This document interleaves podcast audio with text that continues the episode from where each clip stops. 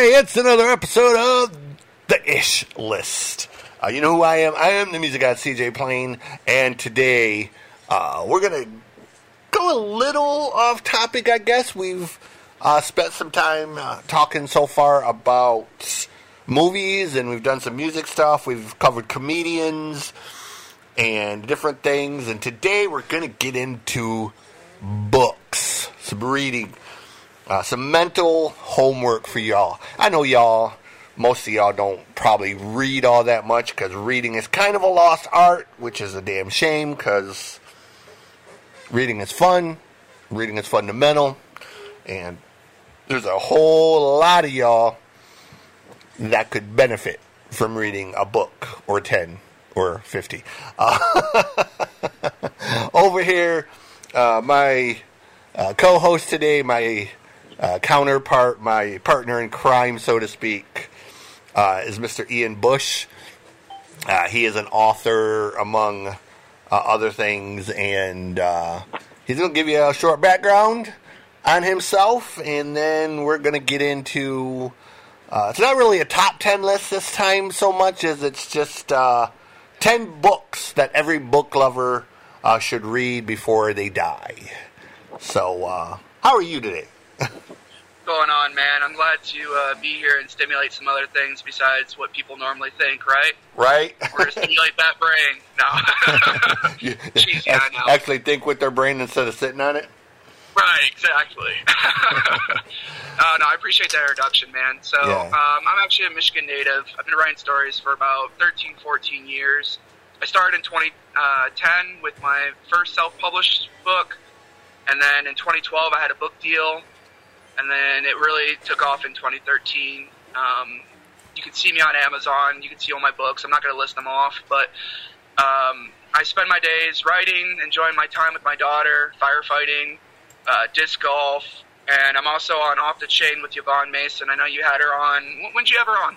Uh, about last week. The episode hasn't gone up yet. It'll uh, that one's going to go up soon. Uh, her and I did the um, ten worst things about the holidays. Um, oh, she. Yes. So uh, we we had fun with that one. season, she calls it. yeah, we we had we had fun with that one, and um, that'll yeah, be. So listen.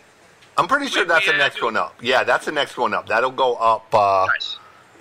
That will probably go up tomorrow, or uh, that'll go up Friday morning is when it'll go up. So um, Okay. about two more days. Gave I gave your listeners a sneak peek then. So Yeah. um, you can catch off the chain uh, Mondays and Tuesdays at 8 p.m. Eastern time. And then other than that, um, kind of like you said, man, I'm a, I'm a book lover. You know, I'm I'm a, I'm a people lover, obviously with the firefighting side of me. But uh, you know, books have been some of my closest friends since I was a child. You know, when nobody else was around, that's that's that's who kept me comfort. That's what kept me going. They were they weren't just glue and pages. They were they were friends. So I'm, I'm glad to be here with you on the show. I really appreciate you uh, bringing me out here and letting me join join your show tonight and co-host. And I'm I'm really glad that I got to uh, do this topic tonight with you. Yeah, you know, books books have a special meaning to me because, as I've said many times, being the son of a truck driver, essentially spending the first seven years of my life more or less living uh, in, in a truck. Um, we didn't have computers then. We didn't have laptops, Right. cell phones, none of that. I had books and I had music, um, which is why I No know both Boys. so well. you know, Boys, no handhelds. yeah, we, we we didn't have TV in the truck because TVs back then were just too damn big to put in a truck. A semi, you know, it wasn't something you had space for. Um, so I had books and I had music, and it is why now I know music like I do, and it's why I know books like I do because they've been very important to me. It's why I could read 700 words a minute. Um, because I learned even at a very early age you know, if you do anything enough, you get very good at it. And Oh yeah, I was very it's lucky. muscle. Yeah, and you know, I went into first grade when I started. I didn't actually go to kindergarten. I started in first grade. Um, because when they tested me, I was so far ahead of everyone, reading wise and math wise and all of that from, I guess, kind of being homeschooled or schooled on the road, and Yeah. they Young Authors of America was one of the first things in first grade that they said, well, you know, you write so well, you should. Teacher said you should enter this. So I wrote this book about animals, and I ended up winning for the entire state of Michigan, all the way across the elementary school level. And I got to have dinner with the governor of Michigan, which was James Milliken at the time, and you know, got uh, like a, a savings bond and a certificate and all this other shit. Um, but that's how far ahead I was. As as a first grader, I beat everyone in the state of Michigan all the way up to sixth grade. See, it's funny that you say that because for me, it was actually same theme, different subject. Where um, for me, they thought because I had a speech impediment that I was retarded. That's what we used back in the '90s, Right. right? So in fourth grade, um, I was reading Lord of the Rings, which is, you know, I'm not trying to allude to something, but it's one of my top ten, right? Mm-hmm. Not just for the story, but just because of what it means to me. And I think that's how I compiled this list too. It's not just the story; it's what it means to me. There's Right. a, there's a theme behind it, and I think our uh, other book lovers will will appreciate that too. That you know, sometimes it could be a terrible book, but man, because of what the memory was, means something to them. And uh, I was in fourth grade reading Lord of the Rings, and they're like, "Hey, you can't read that. Here's your See Spot Run. Enjoy Yeah. that." I'm like, "No, no, no, no, no. This is Frodo and Sam and, and a ring, and like this is cool. This is what I want to read." And then And that was it started off from there. I mean, fifth grade, they're like, "Hey, you know, if you love these books so much, you could write your own." yeah, So I was the kid in the back getting straight A's, writing books during class time when I should be listening. And kind of same along with you. It took um, high school. Somebody read one of my books and they said, "Hey, put it in this uh, contest," and I won for the the publisher, and it launched. You know what I mean? Sadly, I haven't published anything in a long time, and I know when Yvonne listens to the show, she's gonna say like, "Oh, I keep pushing him. I know. keep telling him." She keep- but you know, she I keeps telling me too. because I right. got Oh, I've got like half a dozen books that are either half written or in my head, or I've got one that is completely written. It's like a short story. I don't want to call it a short story because it's longer than a short story, but it's not actually book length. Um, right. So I've got that one, and you know I've I've wanted to do it forever, and I've just put it off and put it off and put it off, and Right. Well, and I think we need to tell the listeners too how we met. We actually met through Phoenix Riders back in 2014, 15. Time Something. flies when you're getting old. Yeah. Um, but that's where we met. Was you were an inspiring author, and you you were you were doing the music stuff still, and and really involved in that. And that's where we met. Was our our uh, band of brothers and sisters, our our uh, you know orphanage of abandoned children who Right. are trying to indie author and publish and. Um, so we've known each other for a couple of years. We, we go back a little bit, and I think we connected too because we're both fellow Michiganders. So Yeah. you know, it's Detroit versus everybody. We know that. Yeah. Our listeners know that too. Michigan they- versus they try to- everybody, man. Not just Detroit. Right. Michigan versus everybody, man. It's Oh yeah, I mean they, they try to let us die in the in the winters, and we just keep coming back like cockroaches. we're like herpes. Once you got us, you can't get rid of us, right? except through divorce. But anyways, we're not going to get into that. No, we're not going to get We into both- that.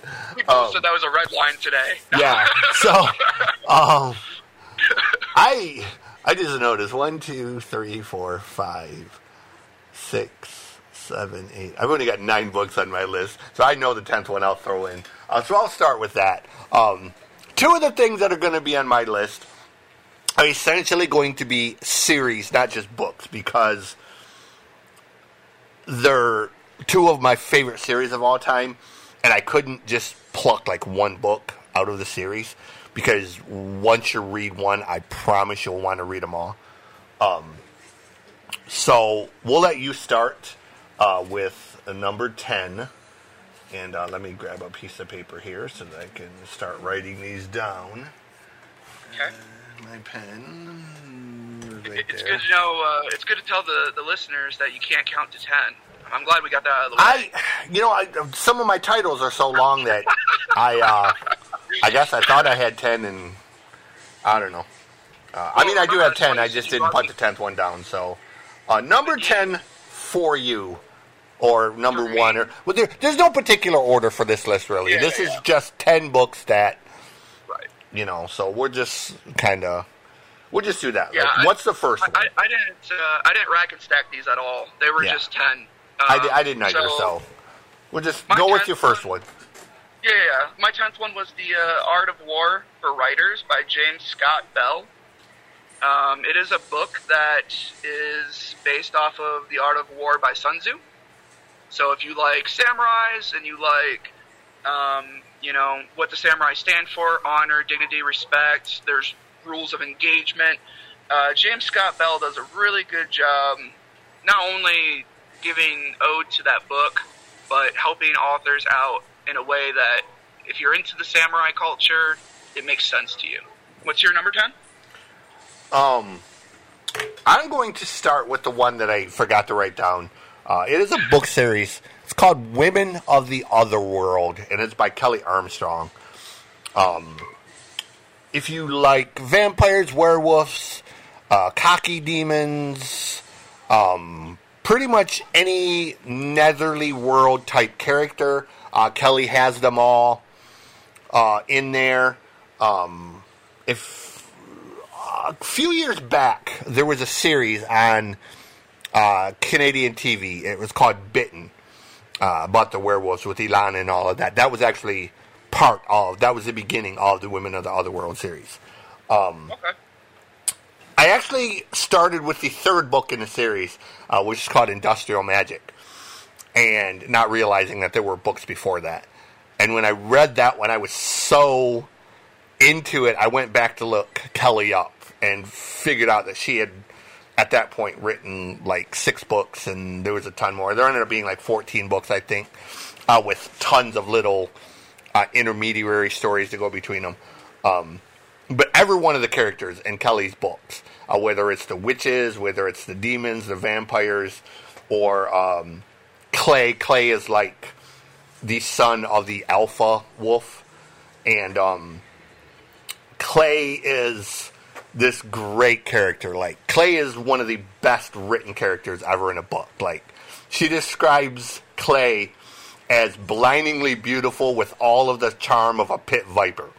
and it's a perfect description of him because he's he's this model type archaeologist. So he's he's basically, you know, like if like if Henry Cavill played a sadistic serial killer werewolf, that would be Clay, basically. you know, um, but he's he's such a character in the books that he really makes the series. Um, and then, of course, there's Elena, who's the only female werewolf, uh, which, of course, is Clay's love interest, and is why Clay is crazy because he's constantly having to get Elena out of trouble because they're constantly trying to kidnap her because she's the only werewolf, and it gets the witches involved, and the, there's a cabal of like the the mafia families of the other world, and it's just this really intense story. Sounds in depth. Um, yeah. But Kelley Kelley's Canadian, and she's absolutely amazing writer, man, and one of the best book series I've ever read. So, uh, Women of the Other World by Kelley Armstrong. So my number nine was um, actually a book that kind of took me surpri- uh, by surprise, and the reason that I uh, found it was because it was a Michigan author uh, about Michigan stuff. So Okay. of course we've already we've already said our Michigan pride, right? right? The book is called At Least in the City Someone Would Hear Me Scream by Wade Rouse. And so Wade and his partner um, are sick of their jobs and sick of their nine to five daily grind, stuck in traffic. So they go to Michigan in the deep, deep woods and uh, they try to live a plain, simple life. And they find out it ain't so plain and it ain't so simple. Nice. Yes, it, it um it the reason that I like it again, Michigan, right? Right. Um, I know I keep saying it. I, I'm I'm a disgusting proud Michigander, and that's not even like a joke. Like everyone No, knows, it's- they're like, like they just know. But um, what I like about it is not only is it a um, LGBT author, and we don't have a lot of those. You know what I mean? I, I like the diversity of voice Right. but he writes so well about our, um, I I guess you could say, culture hmm and our lifestyle and our mannerisms. Where I, I, vaguely remember I, have, I haven't read this book in years, and I need to go read it again. But he was talking to somebody, and they were so cold to him, they just kind of blew him off, right? But when his tire popped and he's on the side of the road, it was like one of those scenarios. You had two or three people stop by and, oh hey, need some help?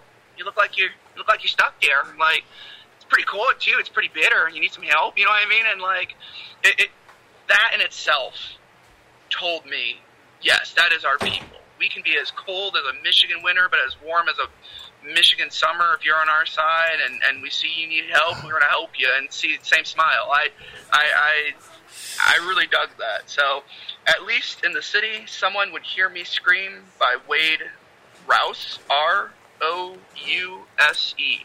Maybe Roos. I don't know. Yeah, I think it's. I'm not sure how you pronounce it. Um, Yeah. that's funny because you know you've you've heard the stories about my great grandfather uh, dying at 103, being mean as a rattlesnake, and it's funny because the way the one way that I always describe him um, was he was as cold as the Russian blood that ran through his veins um, because of you know one he was Russian but surviving the the Russian winters and then coming to Michigan and buying 400 acres of swampland and then turning it into a farm and you know having that farm for 70 plus years. Um, you know that was the perfect way to describe him. Is just as just as cold as a Michigan winter you know? I mean uh, one of the hardest workers I ever met but yeah definitely is I've warned a lot of people, like, if you're with me, you're with me. Like, my loyalty runs deep. Yeah. When you're against me, let the bridges I burn just light the way for everybody else. Yeah, exactly. uh, so the next one right? for me, um, I guess it, it kind of fits in with with uh, what you just said. Um, it's by an author named Poppy Z. Brite. Um, when Poppy started, she did uh, supernatural stuff, and then after the third or fourth book, uh, she and her husband bought a restaurant and her books transitioned to more about like food and uh, food stuff. It was still supernatural, but it was more food stuff as opposed to uh, what the early books were. Um, Huh. And this particular book uh, is called Exquisite Corpse. Um, yeah, it is about a gay serial killer uh, who is loosely based on Jeffrey Dahmer, um, who essentially falls in love um, with another gay serial killer. Who? what are the chances of two Right. gay serial killers essentially living uh, blocks apart, not knowing each other, and then running into each other in a nightclub one night and discovering that hey, we're both serial killers, and you know, um, so it's just really. Poppy has a, a great way of writing. She, you know, she, she has a lot of LGBT type characters, and uh, she doesn't throw it in your face so much. But I mean, she's definitely she lets it be known, and they're very unique characters. Um, she does supernatural and horror in a very cerebral way. It's not like Yeah. gore or just outright bloodlust. It's very it's hard to describe, but it's very cerebral. Like it messes with your mind in a way that a lot of authors can't do. And um, You know, I, I just got a new idea for a new uh, a new website, like Killers Are Us or something. Like, let's hook up these let's hook up these serial killers. What what says love more than just you know hack and slash together? I guess. right, right. Um, She got me thinking. I I, I think I'm gonna hit the uh, hit the pen and paper after this because I like it. There's a movie that uh, William Sean Scott just did too, uh, called Bloodline, and it's kind of along the same line where Yeah. he plays he plays a serial killer, and he uh, he basically discovers part of the way through that his kid has all of the tendencies to be a serial killer, Oh and no. he um, the police get onto him, and he's going back and he's trying to cover up his tracks and all of that, um, and then essentially you find out that all of these murders that the police are questioning him he's about it. He's just sitting there with this completely blank look at the cops like he's not trying to give anything away. You find out that it wasn't even him killing all of these people. It was his fucking wife that was Oh, also a serial killer. No, and, and it's a complete twist. It comes like out at the very end of the movie. Like it's a complete like a complete you know, uh, you know um, yeah, a family that kills together stays together. I guess. Yeah, I like don't know. it's one of the movies like you get they they don't hint in the least that she is anything other than this doting wife who is concerned Right. about him and all of that. And then all of a sudden at the end they just spring on you that wait, these three bodies the cops are questioning about, they have a flashback Right. and it's her that's doing it because she's trying to cover for him to throw the cops off. And I was like, Right. Son of a bitch, totally didn't see that coming. Like, it was the most Dexter, non-Dexter thing Right. ever. You know? Strangest family business you could ever you could ever. Yeah, like it was. It was like, you know, it was. It was the best. It was the best Dexter episode that Dexter they never wrote for Dexter. I guess. Right. Um. But yeah. So, uh, "Exquisite Corpse" by Poppy Z. Brite is mine in a roundabout long way. So yeah. oh, you're fine, man. um. We're, we're both we're both chatty Cathy's, you know Yeah. that. So We'll- we'll this show good. is gonna. I don't care. Um, yeah, the listeners they they can stay or they can go. No. I'll split it into uh, two if I have to. Whatever. Yeah, right. My number eight is um, actually by Stephen King. I know, grown. Everyone, oh, he's so overrated. Whatever. This isn't your top ten. It's my top ten. Okay. Gosh. um, so actually, I really enjoyed Cell.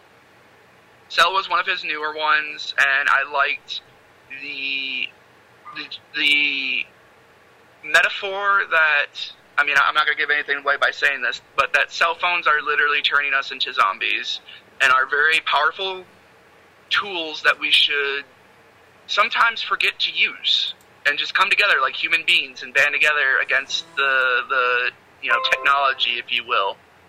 Um, so, in a nutshell, that's that's my number eight, Cell by Stephen King. Nice.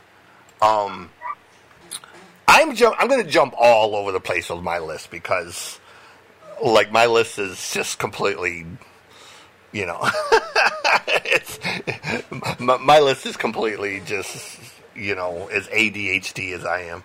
Um, the next one on my list, um, is sort of fiction, but sort of not fiction.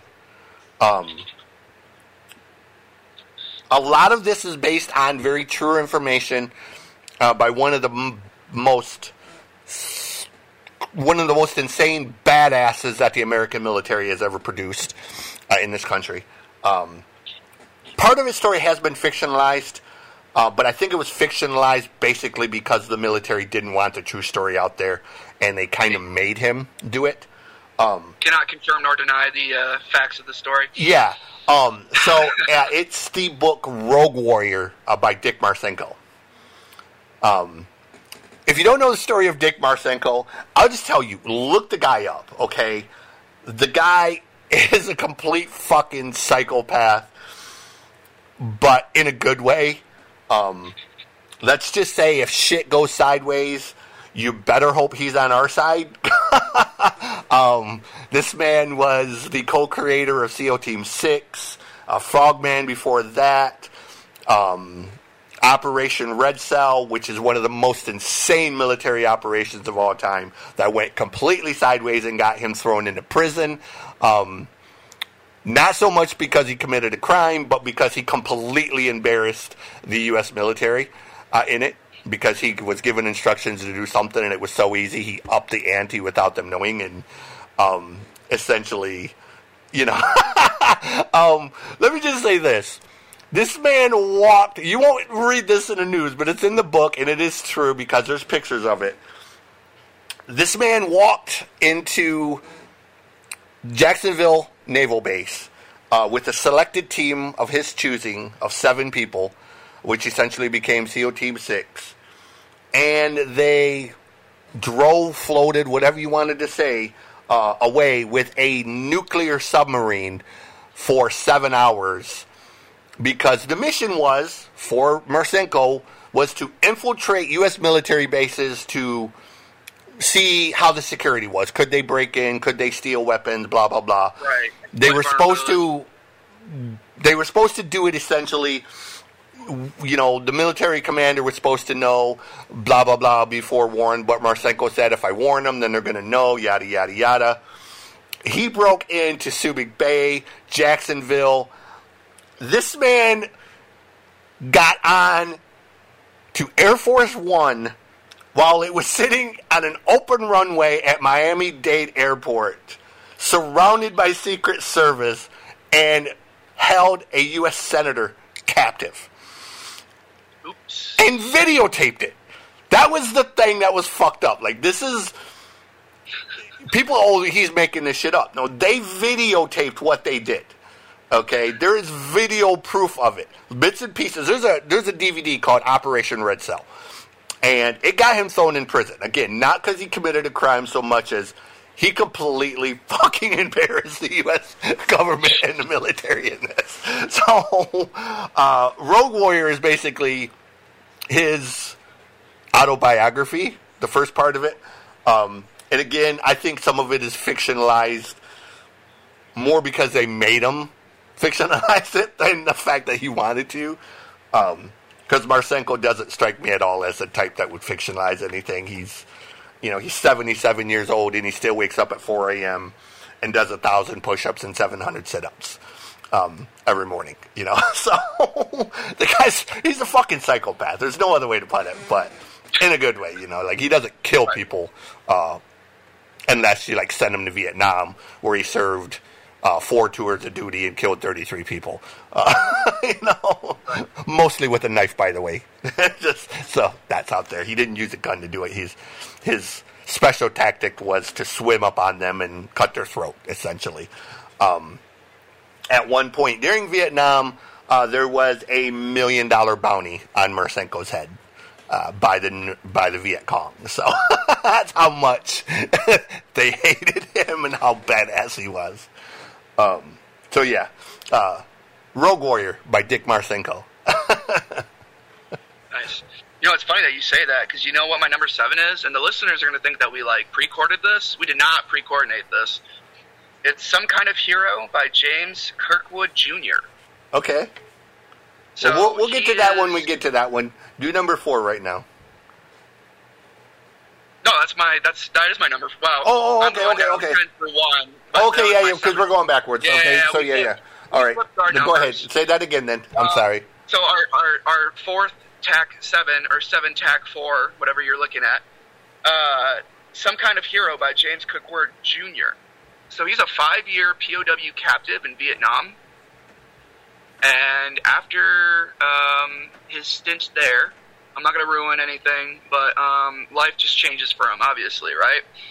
And the reason that I liked it, not only because, um, you know, it, it's it's a story about someone going through something that most people don't normally go through. Um, it's it had the whole variety of emotions. You would never think that you could laugh in a POW camp, right? But you you could in this story. You'd never think that you would feel what hunger is in a POW camp. In this story, you felt hunger. Like, it made me want to go. Oh, see, and it's scary when a book like gets like this to me, right? I get right. so into it. It made me so interested to see how good the author was. I wanted to like make myself hungry to see if it felt like what that character felt like. mm-hmm. just to see how good he truly was. So it was it was definitely um, it was definitely a book that um, made me appreciate what I have in life.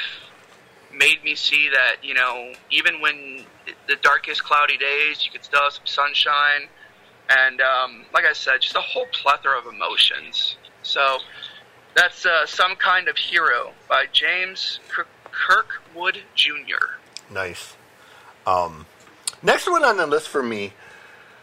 This is a book that got me into more trouble than any book should ever do it or should. Um, because I was, I've, I've told this story a million times. Um, I was a smartass. I was an arrogant, conceited kid because I had a history or I had a knowledge of history and and topics that um, weren't taught in a lot of schools and um, the book on the next one on my list uh, it is called don't know much about history. Everything you need to know about american history but were never taught in high school. And is by kenneth c. Cole. And this book is about 700 pages and is full of what Paul Harvey used to call the rest of the story. Such as the Helen Keller thing. Everyone knows Helen Keller, the sweet little blind deaf girl who learned to sign language and all of that. The rest of the story is is that after she did that, Helen Keller grew up to be a raging communist who wanted to overthrow the U.S. government and wrote multiple books about it. Um, and I would throw those facts out in class. Like when we watched The Miracle Worker. Hey, did you know Helen Keller was a communist who wanted to overthrow the government? Well, this was in 1987 when the C word was still a bad word. Right. Get out of my class. You know, um, you know. Did you know Henry the Henry the Eighth uh, used to like to give himself enemas because blah blah blah blah blah. You know, different historical things that were in this book that um, probably had no business as a 10 or 12 year old knowing these things. Um, so I spent so much time in the hallway and in the principal's office because of this book. Um, but at the same time, I'm awesome at history because of this book. so um, there's a, there's a silver lining right there. yeah, like this is an amazing book. Like this is just like I said, it's full of all of the stories that they don't teach you in class. Like all of the things they should be teaching you. Um, you know, and it's facts about George Washington and Native Americans. I think there's a couple about uh, Geronimo and Sitting Bull. There's it covers just everything. Alexander Hamilton and um, I mean, there's just there's stuff in this book that you know, stuff about Abraham Lincoln and and, and Grant and the Civil War, you know, all of the junk that they teach you, okay, it's cool, but there's so much more to the story. Uh, one of my favorites being, and a lot of people don't know this, um, everybody knows Custer uh, for, you know, the, um, can't even think of the battle now, uh, Wounded Knee. Everybody knows Custer for Wounded Knee. The, the, you know, he killed, the Indians killed him, blah, blah, blah. What a lot of people don't know is that the Battle of Gettysburg, um, yes, the North won. Um, but there's a reason they won. The South actually, at one point, had a battle plan where they were going to send their troops around and behind the Northern Army and box them in from both sides. Mm-hmm. Now, had this succeeded, the Northern Army would have lost that battle and the entire tide of the Civil War would have changed. The Northern Army essentially would have lost. Except General George Custer and the Michigan Wolverine Militia, which nobody knew was even coming to join the Union Army happened to just wander out of the woods towards them at the exact moment that the Confederates were advancing around and cut them off and stop them from doing it. Now, they don't teach you that. But had it not been for Custer, the giant asshole who was an Indian killer, we would be flying rebel flags everywhere and slavery would. I'm not saying slavery would still exist, but it would have existed for many more years than it did. Um, the entire war would have gone differently. Um, but they, I've never, ever, in all of my history classes, I've never been taught that fact. But feel free to look it up. It is absolutely true. It's absolutely in this book. And um, yes, um, you can thank General Custer, as much of an asshole as he was, for being the one who essentially, pretty much single handedly, ended slavery. Because, you know, I mean, if he's not in that exact spot at that exact moment, it's a whole different war. so, um, yeah. Anyways, proceed. no, go blue, man. Right? Yeah. yeah, like No, it's it's. it's funny that you bring that up because there's actually a, a fort in Michigan called Fort Custer. Mhm. That's who it's named why. after. That's that's who it's Right. named after. Yeah. A lot of I, I, I know a lot of people don't know that just George Custer was born and raised in Michigan in the Battle Creek area, um, and Battle Creek Kalamazoo area, and he led the Michigan militia, uh, West Point graduate before all of that. But yeah, he ended up getting his ass kicked in the end because he was an asshole and he Yeah. was arrogant and he overestimated his might. so I mean, I mean, mo- most of us are there. We, we can all admit that, so it's okay. He's Right. just one of us. right, right. so, what was that book called again for the? For Uh, the it's called "Don't Know Much About History." Everything you need to know about American history, but never learned in school. That's by Nice. Kenneth C. Cole. So my, my number six was a book by Neil Gaiman. Gaiman. Um, I know he's pretty well known, and again, Right. I, I know some of these are like, why are you hitting the ones that are well known? Well, because they mean something to me. Right. so again, make your own top ten. I don't care. Right. Um, And- and- title's called So, and let me say, anyone that disagrees with this, that wants to do their own list, write on the set media at gmail.com. I will bring you on here with your own list. We can we can discuss it. I mean, you are free to come on and do this if you've got the testicular fortitude. Um, Right. Sorry. We can have a standoff. You bring Right. me back, we bring them, and be like, oh, really? Yeah, Really? so- we can have a little flip off, right? please proceed. I, I'm sorry for interrupting. oh, you're fine. Um, so the uh, title's called Fragile Things, and it's several short fiction stories, but um, they're all about fragile things, you know, relationships. Um, and again, this is one of the ones that I haven't read in a long time. This is kind of why I'm happy I did this list because I'm like, Mhm. man, I haven't read Fragile Things since high school, and that's kind of where it was at. Well, that's my introduction. to Neil Gaiman. Neil Gaiman was um, in high school. I remember being in theater, and between sets, I would be reading Fragile Things in the back. I remember the cover.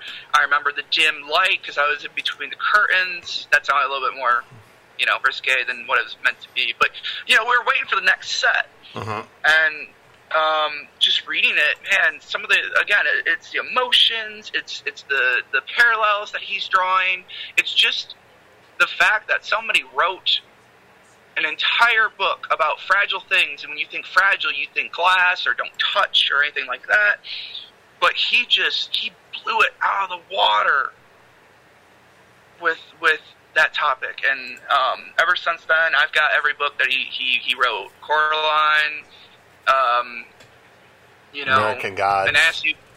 American God, yeah, I was gonna say that one because everyone knows that one. But you know what I'm saying? The, the um, those, I mean, he's phenomenal, and you know he actually does comic books. He Mhm. does movies. I mean, Yeah. we know Coraline, but he's done other movies Yeah. and whatnot, and so he's a very multifaceted author. Mhm. Or I'm sorry, Very a much so. multifaceted artist, and he's very, very cool. So, um, if you want the introduction to his world, the way that I took it, Fragile Things, Neil Gaiman. Gaiman. I never knew how to say his last name either. I, I think it's I think it's Gaiman. I, am pretty Gaiman? sure it's Gaiman. Um, I'll, I'll trust you. um, so the next one on mine uh, is an autobiography, or a or autobiography or biography, one of the two. Um, it, it's called Ty Cobb, A Terrible Beauty. Uh, it is by Charles Leerhsen, and um, it's basically a pretty extensive book about Ty Cobb. Um, Ty Cobb really is one of them people who um, you kind of have to watch the movies about him and the the the footage and read the books because he was really just on a whole nother level for so many reasons. Um, Uh-huh. there is a movie. Uh, it's not based on this book. It's actually based on the one by Al Stump uh, called Cobb, uh, which stars Tommy Lee Jones and um, some other famous people. And and Tommy Lee Jones plays the hell out of that role as Ty Cobb. Like I couldn't think of a better person to play it. Um, uh, but this is a book all about Ty Cobb. Uh, what is mythology? What is true? Because there's a lot of mythology about Ty Cobb. Um, my grandfather, who we spoke of earlier, was very good friends with Ty Cobb. Hung out with him many times. Went to the bar with him. Uh, they were a matching book, a matching set of bookends. Um, mean, cruel, hated children, uh, liked to drink. Um, they were really two of a kind, and I could see why they were friends. Um, my cousins um, inherited much of the Ty Cobb memorabilia that my great grandfather had. Um, they still have it. It is worth hundreds of thousands of dollars. Um, it'll never be sold because it's family stuff. Uh, but we have handwritten letters from Ty Cobb to my great grandfather. We have uh, envelopes and, and trading cards and um, signed napkins, bar bar napkins uh, that Ty would write little. we have one. It's it's a napkin from a bar on Woodward Avenue in Detroit, uh, and it was after a baseball game. and Ty had essentially spiked one of the opposing players with his cleats. Um, it is a true story. Ty did sharpen the spikes on his cleats to spike the other players when he slid. Um, and he had the blood on his hand, and essentially he wrote a joke to my grandfather on this napkin. And as he was writing it, the blood smeared on the napkin. So uh, we have a we have a napkin with a filthy racist joke written by Ty Cobb, uh, covered in Ty Cobb's blood. So probably is worth. I mean, if this thing were to go to auction and be authenticated, you know, it would probably be worth seven digits easy. Um, but it's locked in a safe. Um, you know, because heaven forbid that if it was ever sold or given away, my great grandfather would come back from the grave with a vengeance of seven banshees. And, fury. yeah, um, yeah, it's uh, it's a terrible beauty uh, uh, about Ty Cobb uh, by Charles Leerhsen. Um, it's a great story. It's really there's a lot to Ty Cobb. Okay, I mean he he had his very good points. He had his very very bad points. Um, but hands down, the greatest baseball player that ever lived by a mile. No one else is even close.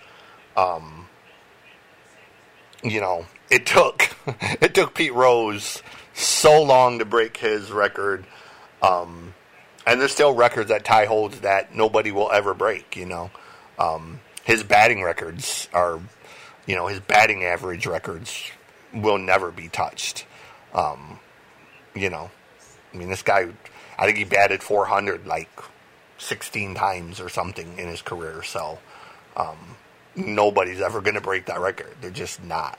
Um, So, anywho, next on your list. So, My fifth is actually by Clive Barker, which I know you will uh, smile in glee and be happy about. Um, Clive Barker, and the book is called Mister B. Gone. And so, essentially, a demon tries to convince the reader to burn the book. Uh, the main character is called Jakabok, and the entire time he's talking about, hey, can you please burn this book? Can you please burn this book? Well, I guess if you're going to stick around, I'm going to tell you some stories. And, you know, I'm a demon, I'm this, I'm that, I'm stuck, this is my life, this is what happened, this is how I got here, and it's all in the first person. So when you're reading this book, um, the, the copy that I had actually had weathered pages. So it looked like it was a book of very, very old time. And there was sometimes um, defects in the book that you'd be reading and it looked like somebody tried to burn the page. And so you would be reading the sentence and it would, you know, this guy is, and it would just be like a little burn mark. And then Mhm. it would go right back into the sentence. That's what got my love about first character dialogue. Being in a conversation with your main character via book. Because I really felt like uh, Jakabok was there. And uh, that's, I would like to think a little bit of my writing style, not of the genre, but style. It's first person. You know, if he's a sarcastic jerk, you're going to hear it. If, um, you know, Okay. he feels whatever he feels, you're going to hear it. And he's going to talk to you, just like we're talking right now. So, uh, one more time, that is Mister B. Gone is the title, and the author is Clive Barker. Clive or Clyde? Right. Clive. Clive. Right, Oh, yeah. okay. Okay. I thought it was somebody. I thought he didn't he do like Hellraiser and all that too? Yeah. Yeah, yeah, yeah. Yeah. It's, it's funny. I actually, I forgot I had this laying on my desk. Oh, you got. Yeah, there you It- go. I mean, if you look at him, you can kind of tell just from the expression on his face that he looks like a complete, you know, badass. And he's he's like sixty. He's like sixty-four years old in that picture. You know. Right. Yeah. And so it looks better than both of us. No. yeah. Um, the next one on my list. Um, this is a fun book. It's it's uh, a historical book, uh, but it's a lot of fun because it's from a very different perspective than you normally would get. Um, uh, it is called Pirate Women: The Princesses, Prostitutes, and Privateers Who Ruled the Seven Seas uh, by Laura Sook Dun- Duncombe, or Duncombe, or Duncombe, however you say it. Uh, D U N C O M B E. Um, this is all about all female pirates and privateers and uh, you know females of the sea, uh, which was very unique because a lot of mythology in that back then, women were considered bad luck on ships. So you didn't see women on ships very often. Um, so for characters like um, Bonnie Alice and, and whatnot that were famous female pirates, um, you know, they were very unique and very different than your typical Blackbeard and, and whatnot and Captain Jack Sparrow and those kinds of characters. Um, Yeah, if, if a female pirate had a black beard, that Yeah. that'd be a little bit strange Yeah. back then. But uh, these are all true stories, by the way. This is a, a history book about real female, you know, sailors. Some were prostitutes, some were princesses, um, most were privateers who basically did it for the money. Um, so, a very, very good book. A lot of great stories and um, some pretty off the wall humor in it. very off color in places, I will also say so. Uh, just be They're pirates. Yeah, I mean, just just be warned. You are dealing with pirates and prostitutes, so um, Right. y- you're you're not getting any Dick and Jane uh, stories here. Okay, I mean these are.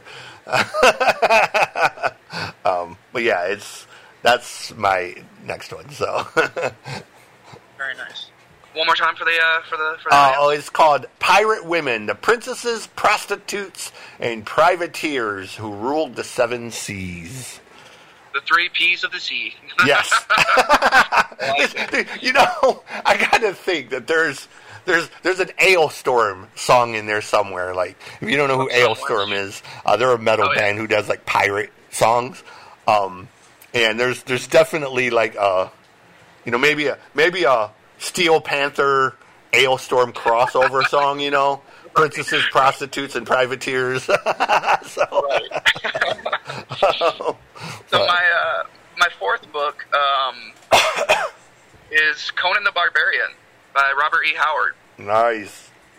So um, you know, I was introduced to Conan kind of at a young age, um, which probably wasn't good because if you remember the the Arnold movie of Conan, you know, it- it's pretty, you know. What is the meaning of life? like, Right. you should not be remembering these lines as a child. But it did get me into the books, and when I got into the books, um, something that I like to do is I like to get into the books, but I also like to get into the author. And when you get into the author, these books were written in, in the 1950s. Swords and Sorcery was not. We did not have Dungeons and Dragons. We did not have. Right. We had these fairy tales of cute little gnomes, and and we did not Right. have the barbaric, you know, swords and magic and all that. So really, not only did he um, blaze a trail for the swords and sorcery, not only did he write amazing books that, um, you know, I, I still cherish, but you have a snapshot into how we used to read and how we used to write. Because in the 1950s, it is very, very descriptive. hmm I mean, I could, I I would spend a page or two just reading about what this person looked like and his mannerisms and all of that. and we don't do that anymore. We are so quick with the draw where it's all like, "Hello, my name is Ian. Uh, I have gained some weight. Uh, my hair is balding, and I'm funny. Yeah.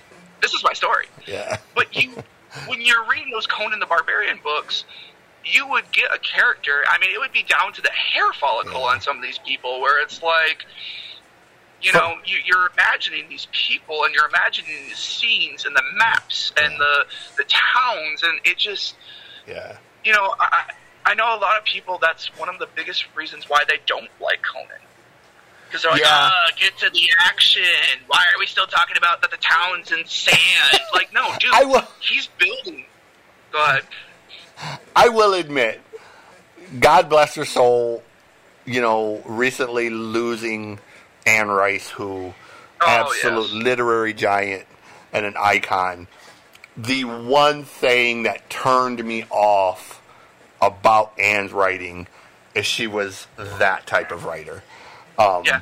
Oh, yeah. You know, it's, just, it's like Lestat walks up to the red door. It's this many inches wide and this many inches tall. Surrounded by, I don't care. It's a red door. Walk through the door. Let's move along, okay? I don't need to know how big the door was, how thick the door was. I don't need to know that it was owned by somebody in 1863. Move through the door. Let's move the story along. Let's go, let's go, let's Yeah. go. And Anne drove me crazy because she very much would. She was very descriptive. And she was good at it, don't get me wrong. Right. But I'm very much from the school of I want action. And Right. when a book It's starts to drag like that, um, Yeah. you know, the the Dune series by Frank Herbert very much is Yeah. the reason that I have taken years to read the Dune series because Frank has a habit of let's just say he's old, he's long-winded. I mean, the, the same with Dracula. I could never get through Dracula because you're talking about Dracula, and in the middle of it, you go into this like high school, uh, you know, like gym locker room girls talking about how beautiful he is, and I'm like, first off, where did this come from? Second Right. off, why do I want to read this? Right. And I, I stopped. I remember that's where I stopped in Dracula. yeah. So, um, you know, Conan's not everyone's cup of tea yeah. but if you are in the right mindset and you want Right. a little piece of history and you want to see how people thought back then, I mean, that's people were slower then. They liked Yeah. the minute details. They Right. they weren't the a hundred channels on TV, Right. commercials every fifteen minutes, stimulation, stimulation. They thought things out, and I really respect that. So Yeah. my number four, um, and again, this is no, in no particular order. There's ten books. But um, my number four for my list is Conan the Barbarian by Robert E. Howard. Nice. Um, next one on my list. Uh, this one uh, again, kind of like the Marcinko thing.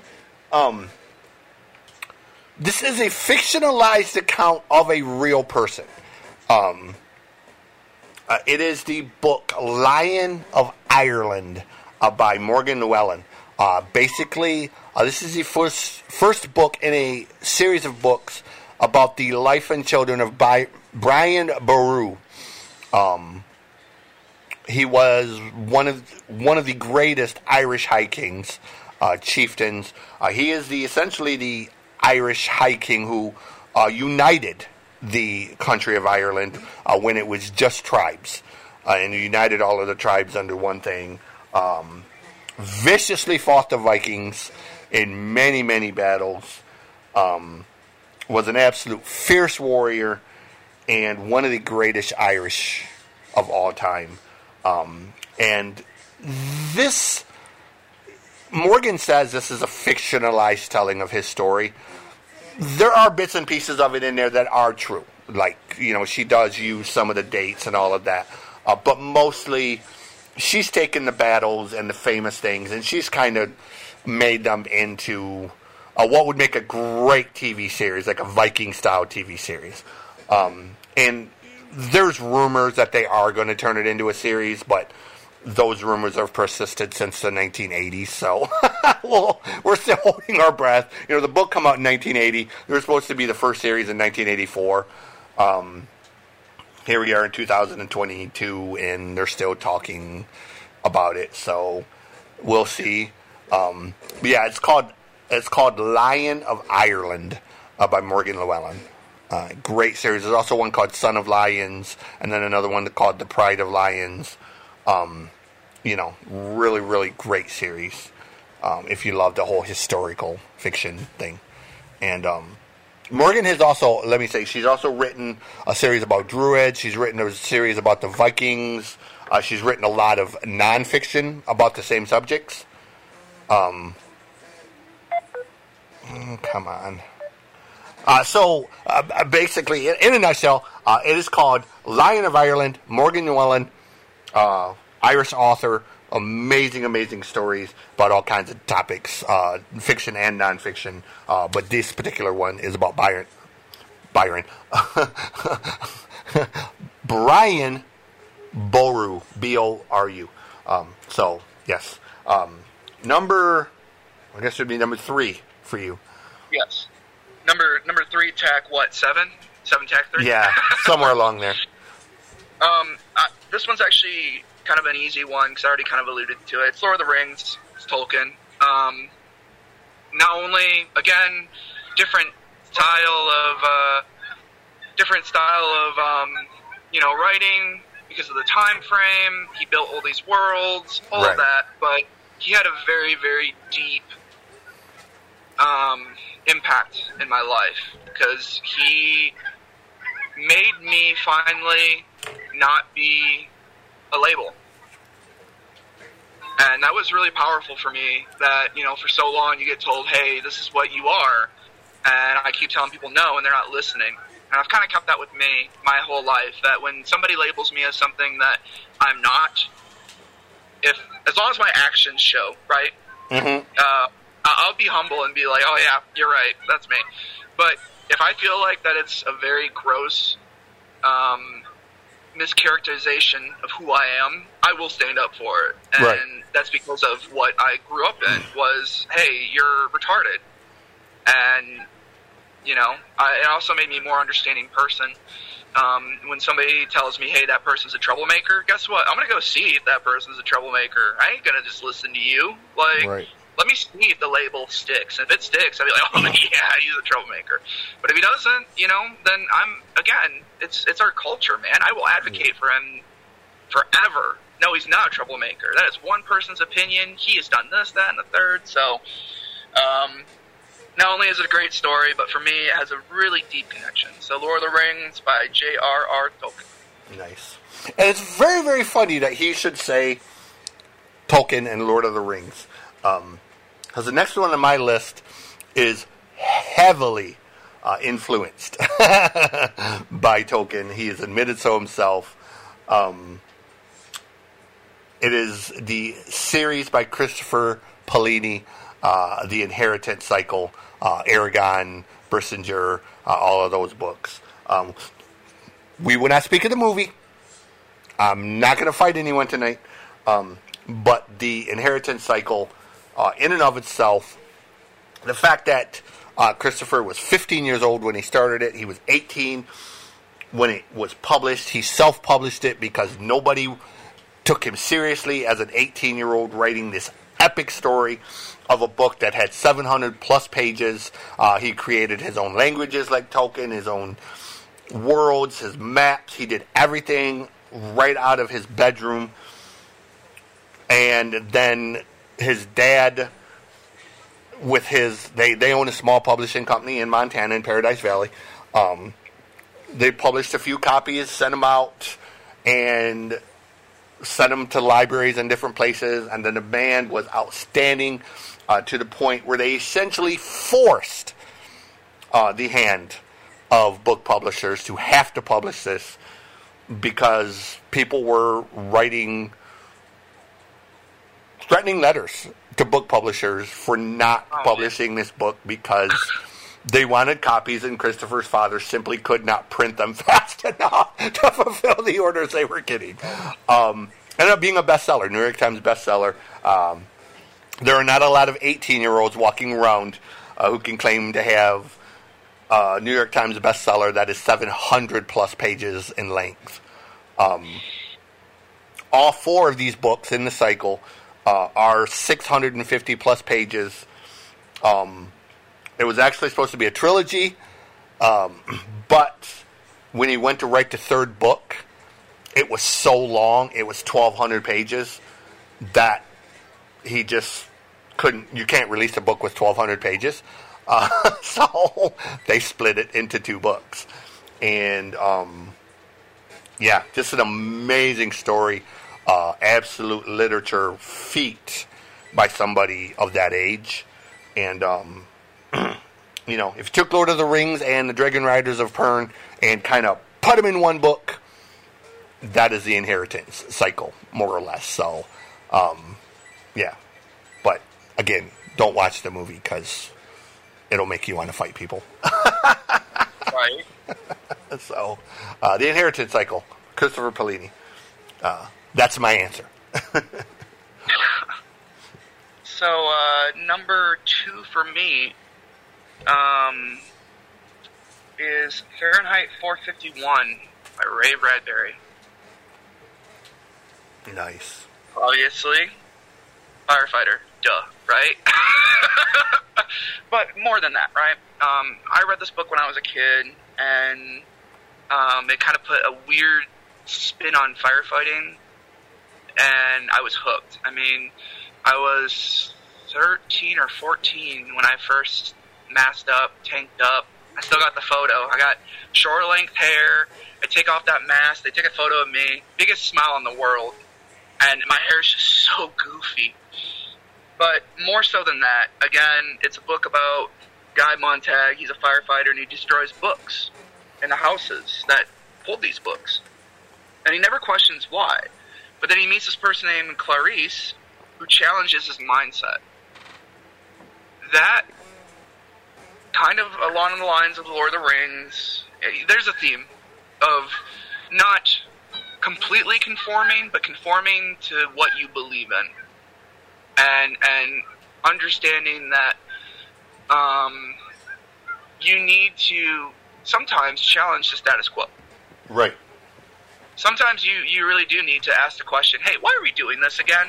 Right. What, what's the purpose of this? Like, you're telling me to jump up ten times, uh, jump up and down ten times, but but why? Is it for my health? Is it because you're telling me? What is it? And so um, that book has stuck with me. I believe I still have a 10 cent copy of it, which all book lovers know, like, dude, you got 10 cent copy? Like, that's one of the originals. You know what I mean? That's, right. that's, um, that's a big deal in book Bookland. So hey, for uh, silly season Christmas ideas, if you got a book lover, Yeah. go to your local store, find you a ten cent book of your favorite author, buy it. I don't Yes. care if the cover's torn off. I don't care if the pages are all marked up. Man, a true book lover will almost cry Yeah. because um, I actually found I think the ten cent book at the uh, help me out here, bud. The uh, big factory that turned into a bookstore in Detroit. It's a five story factory. That's I'll true. have to get you. I've, I've never heard of it actually. Uh, I'll get you the name after this, and then we can put it. Uh, we can we can link it up if anybody wants to uh, um, get the name of it. Send send you an email. You already said your email. Say it one more time for the for the. Oh, it's uh, we'll, we'll- do it at the end. It, it, but it's essentially it's riot on the set media at gmail.com. So um. Yeah, so I'll go look it up. But it is. It's a five-story bookstore that used to be a factory, and you literally go up the old elevators, and each floor is like, "Hey, this is the fiction floor." I went on the Nice. fiction floor, looked straight for Bradbury, found my ten-cent copy, and I'm like, definitely No. sounds out of place. I could get lost in for a couple days because um, "Days, yeah, yes." Right. We have a bookstore here in Jackson, and it's you know Jackson's not a big town, uh, but No, no. the guy that runs it, he's got a massive, massive amount of books in this place. Like it's very well organized, uh, but for a used bookstore, I mean it's serious. Like it's not your average run of the mill used bookstore. I mean this dude has got section after section, and he's got good quality books and you know he takes the trades and and, and different things and uh, he every single thing you can think of from cookbooks to you know to fiction to historical stuff to children's stuff he's got the the movies and the the DVDs stuff and I mean he's got just everything under the sun and a really Right. really good guy with a good passion for reading and it is one local business that I absolutely support because I I love him. I love his store and what he's done Yeah. with it, and the fact that even though he doesn't make a ton of money at it, you know he makes a, a nice living, and that's about it. But he Right. keeps on doing it, even though you know it's a long, tedious process. So So that was my second Fahrenheit 451. Nice. Ray Bradbury. Nice. What's yours? Um, the next one on my list, this is a book. It's the only book that this guy ever wrote. For some reason, I don't know why he never wrote a second one, uh, but it is, a, it is an English author uh, named Jonathan Aycliffe, A Y E C L I F F E. Um, it is a book called Naomi's Room. It is one of the most cerebral, terrifying fucking books that I've ever read. To the point that literally, when I first read this book, I I was like sitting in my living room. It was dark, and I was constantly looking down the hallway. The hair on my arm standing on edge. I swear I felt people watching me while reading this book. I mean, it was done in one of the most genius ways. Go and read the reviews for this book. Everybody says the same thing. This is one of the most mind altering books, man. Like, this book is a complete mind fuck, okay? Like, it will affect you in ways that a book shouldn't affect you. Um, dude is there's a twist at the end that you completely don't see coming. It's creepy as shit. Everything about this book, like if you want a supernatural horror type book, this is the book, okay? Like I will tell anybody Sounds good. this book is fucking creepy as shit. You're not going to want to read it while you're alone in the dark. It will make the hair on your neck stand up. Um, you won't see the ending coming. You know, it's just a killer book. It's Naomi's Room by Jonathan Aycliffe. Um, so, yeah, I like it. yeah. So my, my my last one. Should we do like an impromptu drum roll? I'm just kidding. Um, I put it as my number one, um, and again with the theme, It's something that's impacted my life. It's something that's always been there. It's something um, that I've always loved. It's called The Spine of the World by R.A. Salvatore. nice. So, um, no, I'll, I'll do the personal story first, and then I'll, I'll go into the writing. Right. Personally, um, I was around maybe 13 when I started the Drizzt Do'Urden series. Um, I started with Streams of Silver, like you're supposed to, yada yada, and then you go into the Underdark with Drizzt, uh, Drizzt or Dritz or Mm-hmm. however they say his name. Everyone says it different. Um, but I was just captured. This man built this world over 30, 40, 50 years, and it was something that my dad and I connected with. Yeah. And I'm reading these books mad style. Man, I'm just I'm just going through them. And I'm loving the themes. I'm loving the story of how like you are not a victim of your circumstance. You need to break out of that. You are just because you are this does not mean that you have to be that. You can break the sins of your father. You can make friends that look different than you. And it's swords and sorcery, of course, right? Um, but the biggest thing was that my dad and I every year for Christmas used to get the um, hardcover copies for Christmas. We would I would buy him one and he would buy me one and we would read it, talk about it, yada yada yada. So just growing up with him like that. I still read his books to this day, and Yeah. I actually get on my dad. I'm like, Dad, like I'm 16 books ahead of you right now. Like, where are you at? Oh, it's work. No, whatever, dude. I work too. Like, don't don't use that excuse. I, Yeah. yeah. cool, Dad. Um, you know, I, I had a signed copy of R.A. Salvatore's book. Um, he actually like wrote a personal message in there. Just everything about this series is what I love. But the special thing about the Spine of the World is I'm reading through the series, and you know, I'm like 13, 14 years old, and I get to the Spine of the World in the series, and my dad says, "Oh no, no, no, no, no, no, you can't read that one yet." And I'm like, "Whoa, wait! Like I read all the others up to this point, Dad." He's like, "Nope." This one is a little bit more risque. Like this one's a little bit more R-rated. You're gonna skip that, and you're gonna go straight to the next book. So, I saw this book on the shelf for maybe a year or two. I skipped the book, like he said, because you know I do listen every once in a while. And I kept saying, Dad, is it time for the spine of the world? Nope, not yet. Dad, is it time for the spine of the world? Nope, not yet. Keep reading. And finally, I got to read the spine of the world. And it was like a coming to, to, to manhood moment for me. Like, I didn't get a sword and a shield. I didn't get the family heirlooms. I got to read Spine of the World.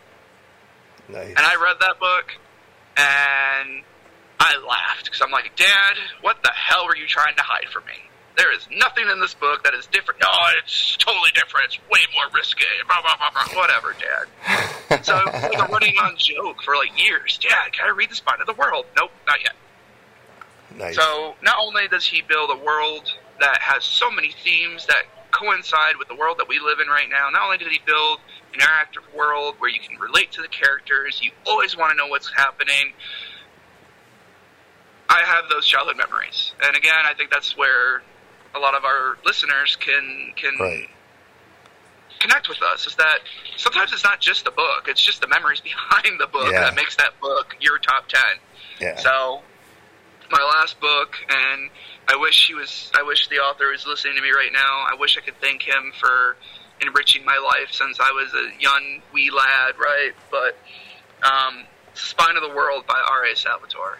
If you haven't read it, read it, you need to read it because It's actually funny because I actually have a tab open in Firefox right now of R.A. Salvatore because there was actually one of his books that I was looking for to put on my list. And going through his list, I couldn't buy the. I- I remember reading the the book vaguely, um, but I don't remember the title of it or even the complete storyline of it. Um, but I, I, you know, I was looking for it because his name is one of the first names that popped up. I, I know he's written like what thirty or forty books over the years and all Oh that. Oh yeah, And- and it's it's you know. transcended Yeah. years. I mean, Yeah. this man has been writing since the '80s. yeah, I think it was seventy nine. I think was his first one, if I remember correctly, looking at it. Um, and he's not stopping. I mean, he's, 1979. I, I, I feel like a couple of times I've read in the series where it's like, oh yeah, he's done. Like this, this is over. I'm never getting another book of his again Yeah. of this series. But then it, he brings it back, you know. So that's mine. So what, what's your what's your numero uno, my friend? Um, to tell the story of this one, this was a book that my good friend Carol told me about a dozen times. And I just was like, eh, eh. And I kind of hemmed and hawed about it. And I thought it was a historical book. I thought it was like a, a nonfiction type of book. She kept telling me to read this book, and she told me, "Oh, it's the funniest book you're ever going to read. You will laugh until you cry. Uh, it's about Jesus." And I was like, you know, no book about Jesus has ever been written that's funny. Um, finally got around to reading it, and I wasn't even on the third page, and I was already in tears of laughter. Um, uh, the book uh, is written by Christopher Moore, uh, and it is called Lamb: The Gospel According to Biff, Christ's Childhood Friend. Um, and just to give you an idea of what this story is, it is essentially the tagline says everyone knows about the Immaculate Conception and the crucifixion, but what happened to Jesus between the manger and the Sermon on the Mount? In this hilarious and bold novel, the acclaimed author, Arthur, uh, author, blah, blah, blah, shares the greatest story never told the life of Christ as seen by his childhood pal, Biff. Um, so essentially, what this is is this is the story of Jesus traveling all of these places, a Biff in tow, and since Jesus was perfect and couldn't commit sin, like getting drunk or having sex or any of those things, he lived vicariously through Biff. so there's all of these hilarious adventures that Jesus and Biff go on. Um, Christopher Moore, he's a goddamn national treasure, man. Uh, this is. I read Lamb, and then I read Sacré Bleu, and then I read Practical Demon Keeping, uh, which is actually kind of related to Lamb, but not. Um, there's a small section of Lamb where they are in Pakistan and they meet this guy who keeps a demon, and um, the guy and the demon are actually the main story of Practical Demon Keeping. Um, so he kind of makes the books kind of connect, but not like in a series type of way. Um, Christopher Moore is absolutely hilarious. Like, um, if if George Carlin and Douglas Adams was turned into one person, it would be Christopher Moore. Like he's got that biting sarcasm of George, but he's got that just funky humor that Douglas Adams had. Um, you know, uh, he is American, so it's American humor, uh, but there's so many things. Every book that Christopher Moore writes is just downright hilarious. The guy, he's my favorite author, and I would give anything to interview him. Uh, he is, Lamb is by far I challenge anybody, read the book. You will laugh. If you don't laugh hysterically at this book, then you have no sense of humor. Okay, like like you know, this is this is one of those books. This book is so funny that I have I've told people like I would love to hear the audio version of this book read by Samuel Jackson or Ryan Reynolds because both of them would just be the perfect character to read this story. Like it just, or or, or even together, like like have Ryan be Biff and Samuel be Jesus. Um, Oh, there's there's so many things in this book. Like I, I, I don't want to give it away. I don't want to ruin it, but there's just they go to Pakistan, they go to India, they go to China, they go to um, Rome, they go to all of these places in, in this adventure during the years of you know in between A and B, and um, you know it's just it's a hilarious book. I, I, I promise you will laugh until you cry. And thank you, Carol, for uh, never letting up and essentially bugging me to death until I did break down and read it. Um, Because, hands down, nothing else is even close to this book as far as books that I love. Um, so, yeah.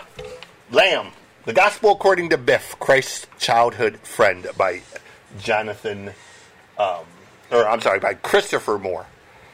I, I, I always want to mix up Christopher Moore and Jonathan K. Simmons uh, for some reason. They look alike. Uh, they look a lot alike in uh, completely different genres. Like Christopher J. Simmons does horror stuff, but um, yeah, for some reason. Um, anyways, Christopher Moore, look him up. Promise. All of his books, you will laugh. Um, he has books about uh, stupid Christmas angels. Uh, there's one called The Stupidest Christmas Angel, uh, Sacré Bleu, which is a book about uh, French cooking, uh, practical demon keeping, lamb, um, just everything.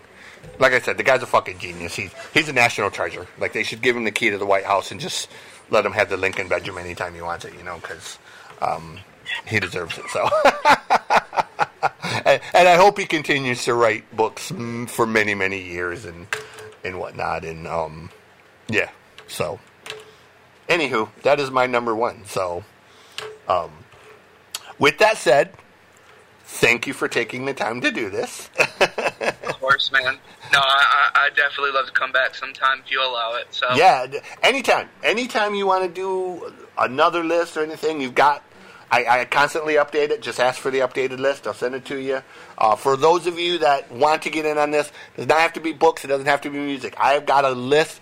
Just hit me up on Messenger or in email and say, "Hey, can I have a copy of the list?" I have hundreds of topics: uh, wrestling, movies, random stuff, uh, sports, uh, TV, uh, just all kinds of stuff. Or if you have a topic in mind, you know, um, we were talking last night, and the topic of Cheech and Chong come up. I hadn't even thought anything about Cheech and Chong. There is now a topic on there: the top ten reasons why Cheech and Chong are national treasures. Um, so I, I need one of you uh, weed smoking high on friends of mine uh, to do a top 10 list with me of why Cheech and Chong should be considered national treasures. Because they should be. Like, face it, uh, you know, we would be, you know, life would suck if we didn't grow up without. Dave's not here, man. um, but with that said, we're going to wrap this up. I'm going to shut up.